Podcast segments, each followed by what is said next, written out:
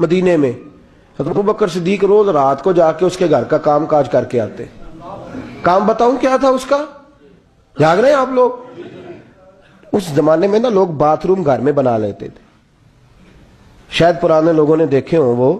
اس کے اندر ہی پیشاب پخانا رہتا تھا۔ وہ آتے تھے، ملازم تو وہ اٹھا کے باہر پھینکا کرتے تھے۔ وہ بی بی گھر کے اندر پیشاب کرتی۔ نبینا ہے، وارث کوئی نہیں۔ تب بکر صدیق آتے امیر آدمی امیر آدمی، اور اس کا وہ پخانا پیشاب اٹھا کے باہر پھینک کے آتے، پھر اس کے گھڑے میں پانی بھر کے لاتے، پھر اس کے گھر میں جھاڑو دیتے، پھر اس بیڑی عورت کو کھانا کھلاتے، پھر اس کو خرچہ دیتے، پھر اس کو کہتے کہ فلاں آدمی کی تیرے پڑوسی کی میں نے ڈیوٹی لگا دی ہے، ضرورت ہو تو تو اس کو کہہ دینا۔ بڑے زمانہ خدمت کی۔ ایک دن حضرت عمر فاروق اس بی بی کے دروازے پہ چلے گئے۔ دستک دی۔ اس نے کہا، کون ہے دروازے کا؟ میں عمر فروق ہوں۔ عمر بن خطاب ہوں۔ پتہ چلا ہے آپ لوارس ہیں۔ میرا دل کرتا ہے میں آپ کے گھر کا کام کاج کر دیا کروں۔ تو بی بی کہنے لگی، نہیں، ایک بندہ آتا ہے، کئی سالوں سے وہ کر رہا ہے، مجھے وہی ٹھیک ہے۔ ایک آتا ہے، بڑے سالوں سے کام کرتا ہے، وہی ٹھیک ہے۔ تو حضرت عمر کہنے لگے، میں نے بھی کام ہی کرنا ہے، کچھ اس سے کرا لے کچھ مجھے موقع دے دے نیکی کا۔ کہنے لگی، نہیں، وہی ٹھیک ہے۔ تو فرمانے لگے، میرے اندر کیا نقص نظر آیا ہے؟ اما جی مجھے بھی ٹائم دیں۔ تو بی بی کہنے لگی، نہیں، وہی صحیح ہے۔ حضرت عمر جذباتی آدمی تھے، جلالی آدمی تھے، کہنے لگے، میں نے کہا، نہیں، مجھے بتاؤ۔ میں کیوں نہیں کر سکتا؟ تو بوڑھی اما کہنے لگی، تجھ میں اور اس میں فرق ہی بڑا ہے۔ کہا، وہ کیوں؟ کہنے لگے، اتنے سال ہو گئے اسے آتے ہوئے، اتنے سال۔ تو پہلے دن آیا ہے اور آتے کہہ رہا ہے، میں عمر بن خطاب ہوں، اپنا نام بتا رہا ہے، سالوں ہو گئے، میں روز پوچھتی ہوں، تیرا نام کیا ہے؟ وہ بتاتا ہی نہیں۔ وہ کہتا ہے اما میں کام صحیح کرتا ہوں، تو نام کو چھوڑو۔ نام بتا کے کیا کرنا ہے؟ فرمایا، یہ تھوڑا فرق ہے، اس نے اتنے سالوں میں نام نہیں بتایا، اور تو پہلے دن ہی آگے کہہ رہا، عمر بن خطاب ہوں۔ تو ابا جی کا بھی نام بتا رہا ہے، میں نے نہیں کام کرانا، مجھے وہی صحیح ہے۔ نام نہیں بتاتا، نوکری پوری کر جاتا ہے۔ حضرت سیدنا عمر فاروق فرماتے، میں تجد کے وقت جھاڑیوں میں چھپ کے بیٹھ گیا۔ کہتے، مسجد نبی سے وہ شخص نکلا، چہرے پہ نقاب، پیروں سے ننگا۔ اور میں نے اس شخص کو خرامہ خرامہ، اس بوڑھی عورت کے گھر کے قریب جاتے دیکھا۔ تو پیچھے سے جا کے میں نے کہا، او او مسافر، چہرہ تو دکھا۔ تو کہتے ہیں، چہرہ اٹھایا تو ابو بکر صدیق تھے۔ صدیق اکبر تھے۔ حضرت عمر فاروق فرماتے ہیں، میں نے کہا، تو جوتی کو اتار کے آتا ہے۔ تو کہنے لگے، جوتی سے جب چلتا ہوں تو پیروں میں آواز پیدا ہوتی ہے۔ جوتے کی وجہ سے۔ پڑوسیوں کو تکلیف دینے کا مقصد تو کوئی نہیں نا۔ اور فرمایا، جب جوتوں سے آواز پیدا ہوگی تو گلی محلے والے پوچھیں گے، ابو بکر کدھر جا رہا ہے۔ تو میں نیکی کسی کو بتانا نہیں چاہتا۔ تو فرمایا، ابو بکر، کب سے آ رہے ہو؟ فرمایا، چھوڑ عمر، بس دعا کر، رب میرا آنا قبول فرما لے۔ تو دعا کر، سرکار کی بارگاہ میں حاضری صحیح لگتا ہے چھوڑ، میں کب سے آ رہا ہوں؟ کس وقت سے آ رہا ہوں؟ اس مسئلے کو چھوڑ۔ تو یہ دیکھ، پانی پر نسویلیاں، رنگا رنگ کڑے پریا اس دا جانی ہے جس دا۔ توڑ چڑے یہ بات آپ نے درجنوں بار سنی ہے۔ لیکن اس پر غور تو کرو میرے دوستو کہ حضرت عمر فاروق فرماتے ہیں، جن دنوں تبوک کے لیے میرے نبی نے اعلان فرمایا، میرے حالات اچھے تھے، ابو بکر کے اچھے نہیں تھے۔ مالی حالات کمزور تھے، کچھ مسائل تھے۔ میرے اچھے تھے۔ میری سرکار نے اعلان فرمایا کہ پیسے دو۔ فرماتے ہیں، چونکہ میرے حالات بھی اچھے تھے، تو میں نے کہا، اس دفعہ پہلا نمبر میرا ہی ہوگا۔ فرماتے ہیں، آدھا مال گھر کا، یہ بھی بڑی دلیری ہے۔ کتنا؟ بولیے، اتنے ابے نو نہیں دس دے، ساڑھے کو پیسے کنے نے؟ کہتے ابا جی مانگنا لین۔ والد صاحب کو نہیں بتاتے۔ ہماری جیب بکھری ہوتی ہے۔ ایسے ہی نانا کو مانگی نہ لے۔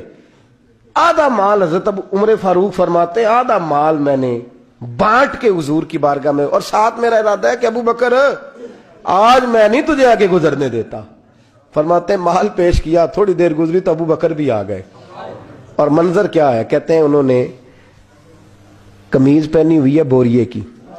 سر پہ ٹوپی کوئی نہیں، پیروں میں جوتا کوئی نہیں۔ سر میں ٹوپی کوئی نہیں، پیروں میں جوتا کوئی نہیں۔ کہتے ہیں ابو بکر صدیق آئے، سب کا مال آیا۔ مصطفیٰ کی بھی اتنی توجہ نہیں تھی۔ پر جب ابو بکر آئے تو میں نے مصطفیٰ کریم کے انداز بھی بدلے ہوئے دیکھے۔ اس شخص کے آنے پر بدلے ہوئے دیکھے۔ فرماتے ہیں، میرے رسول پاک کے سامنے ہر چیز ابو بکر نے قدموں میں ڈھیر کر دی۔ اور ڈھیر کر کے نا، چیزیں رکھ کے تو فٹافٹ پچھلی سائڈ پہ۔ کسی کو پتہ نہ چل جائے، پچھلی سائڈ پہ حضور کے۔ تو حضور نے ابو بکر سامنے آنا۔ گھر کیا چھوڑ کے آیا ہے؟ گھر کیا؟ بابا بلے شاہ صاحب کہتے عشق تیاگ دو میں ایک برابر۔ پر عشق دا سیک ودھیرا۔ اگ تے ساڑے ککھ تے کانے۔ عشق ساڑے تن میرا۔ اگ دا دارو می تے پانی۔ مینو دسو عشق دا دارو کیڑا۔ بلے شاہو تے کچھ نہیں بچدا جتے عشق نے لایا ڈیرا۔ فرمایا، ہر چیز پیچھے بیٹھ گئے۔ تو محبوب نے بازو تھام کے آگے کیا۔ فرمایا کیا چھوڑ کے آیا گھر؟ یہ اس بات پہ بات آپ نے پہلے بھی سنی ہے، لیکن ان لفظوں پہ غور کر تب بکر نے یہ نہیں کہا، حضور کچھ بھی نہیں، میں سارا کچھ لے یہ لفظ کہہ ہی نہیں۔ اللہ کرے ہمیں اس اس عقیدے کو سمجھیں۔ اس نظریے کو، یہ ترمیزی اور مشکات دونوں میں یہ لفظ موجود ہے۔ یہ نہیں کہا، حضور کچھ بھی نہیں، سارا کچھ لے آیا۔ ہوں یہ نہیں فرمایا۔ حضور نے فرمایا ابو بکر کیا چھوڑ کے آئے ہو گھر؟ توجہ ہے آپ کی؟ لفظ دیکھیں، کہا، ما ابقیت اللہ و رسول یا رسول اللہ، گھر میں خدا کو بھی چھوڑ آیا ہوں، محمد مصطفیٰ کو بھی چھوڑ آیا ہوں۔ یہ لفظ ہے سیاستہ کے۔ میرے گھر میں خدا بھی ہے، خدا کا حضور کدھر تھے؟ بولے نا۔ اور وہ کیا کہہ رہے ہیں؟ یا رسول اللہ، میں آپ کو اپنے ماں، اب قیت اللہ و رسول، میں گھر میں خدا چھوڑ آیا ہوں، خدا کا رسول چھوڑ آیا ہوں۔ خدا اقبال کہتے ہیں پروانے کو شمع پھل بل کو بول، بس۔ اس بس کو سمجھنا پروانے کو شمع، بلبل کو پھول بس۔ صدیق کے لیے ہے خدا کا رسول اور بس۔ صدیق کے لیے ہے خدا کا رسول اور اور بس۔ نہ ادھر نہ ادھر، نہ آگے، نہ پیچھے۔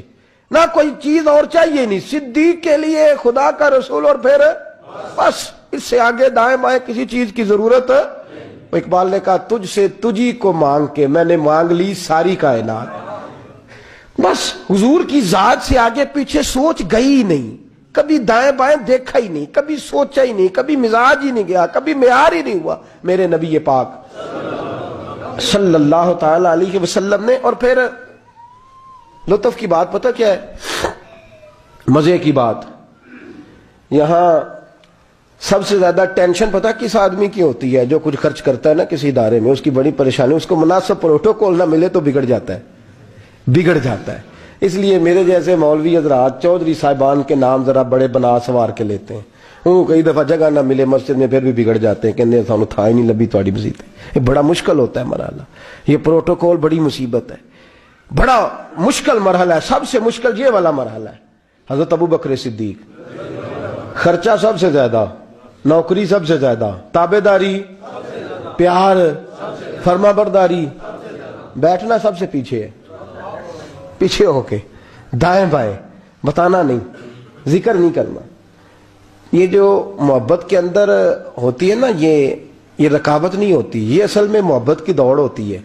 یہ حضرت عمر کہہ رہے ہیں نا، میں نے کہا تو آگے گزر کے تو دکھا۔ یہ محبت کی، بھائی، ایک محبوب کے زیادہ محب ہوں تو ان کے اندر اس کو دعوت نہیں کہتے۔ سمجھیے گا بات۔ یہ بھی محبت کی۔ فستا بھی کل خیرات اللہ خود کہتے آگے بڑھو ایک دوسرے سے۔ حضرت سیدنا عمر فاروق فرماتے ہیں، ساری زندگی میں نے یہ کوشش کی کہ ابو بکر سے آگے گزر جاؤں۔ لیکن میں گزر، اس نے گزرنے نہیں دیا۔ اس کا انداز ہی بڑا نوکھا ہے۔ اس لیے کہ صدیق کے لیے ہے، خدا کا رسول۔ اور بس آگے پیچھے جو جائے نا، ایک دن فجر کی نماز پڑھی مسجد میں، مشکات کی حدیث ہے۔ تو تو نے فاروق فرماتے ہیں، فجر کی نماز پڑھ کے نا تو نبی پاک صلی اللہ علیہ وسلم نے فرمایا، روزہ کس نے رکھا ہے بھیا آج؟ اور فرماتے میرا رات کو ارادہ تھا، رکھ لوں۔ یہ بزرگ نے پوچھا تو میرے دل میں خیال ہے راکھی لیتا تو بہتر تھا۔ نمبر تو لگ جاتا نا۔ فرماتے ہیں حضور نے فرمایا، کس نے رکھا ہے روزہ؟ کوئی نہ بولا۔ تو سرکار نے فرمایا، جو صرف اس لیے چپ ہے نا کہ دوسروں کو پتہ نہ چل جائے۔ وہ میں کہہ رہا ہوں، ان سے بولیں۔ حضرت صدیق اکبر نے ہاتھ کھڑا کیا۔ عرض کی سونے تیری موج ہے نا، چپ رہنے کا حکم بھی تو ہی دیتا ہے۔ اور بتانے کا حکم بھی۔ حضور رکھا ہوا ہے روزہ۔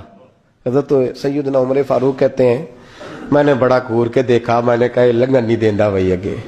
حد ہو گئی ہے۔ خیر، کہتے ہیں تھوڑی دیر کی فجر کی نماز پڑھی مسجد میں۔ اللہ کے رسول نے فرمایا، یہ بتاؤ، کسی نے آج کسی بیمار کی تیمارداری کی ہے؟ آج۔ ٹائم کیا ہے؟ بولے سارے۔ سارے بولیے۔ فجر کی وقت۔ کسی نے تیمارداری کی ہے؟ تو حضرت عمر کہتے ہیں، سارے چوپ تھے، میں بول پڑا۔ میں نے کہا، حضور، ابھی تو فجر ہوئی ہے۔ بس سے جائیں گے تو تیمارداری بھی کر لیں گے۔ حضور فجر کے وقت تو نبی پاک مسکرا کے فرمانے لگے، عمر، تو ذرا چپ تو کر۔ کہتے، میں خاموش ہو گیا۔ تو حضور نے فرمایا، جو چپ ہے نا، کسی کو پتہ نہ چل جائے، وہ بولیں۔ تو حضرت ابو بکر صدیق نے ہاتھ کھڑا کیا۔ عرض کرنے لگے، یا رسول اللہ، صلی اللہ علیہ وسلم، تین دن سے عبد الرحمن ابن عوف نماز پڑھنے نہیں آ رہے تھے مسجد میں۔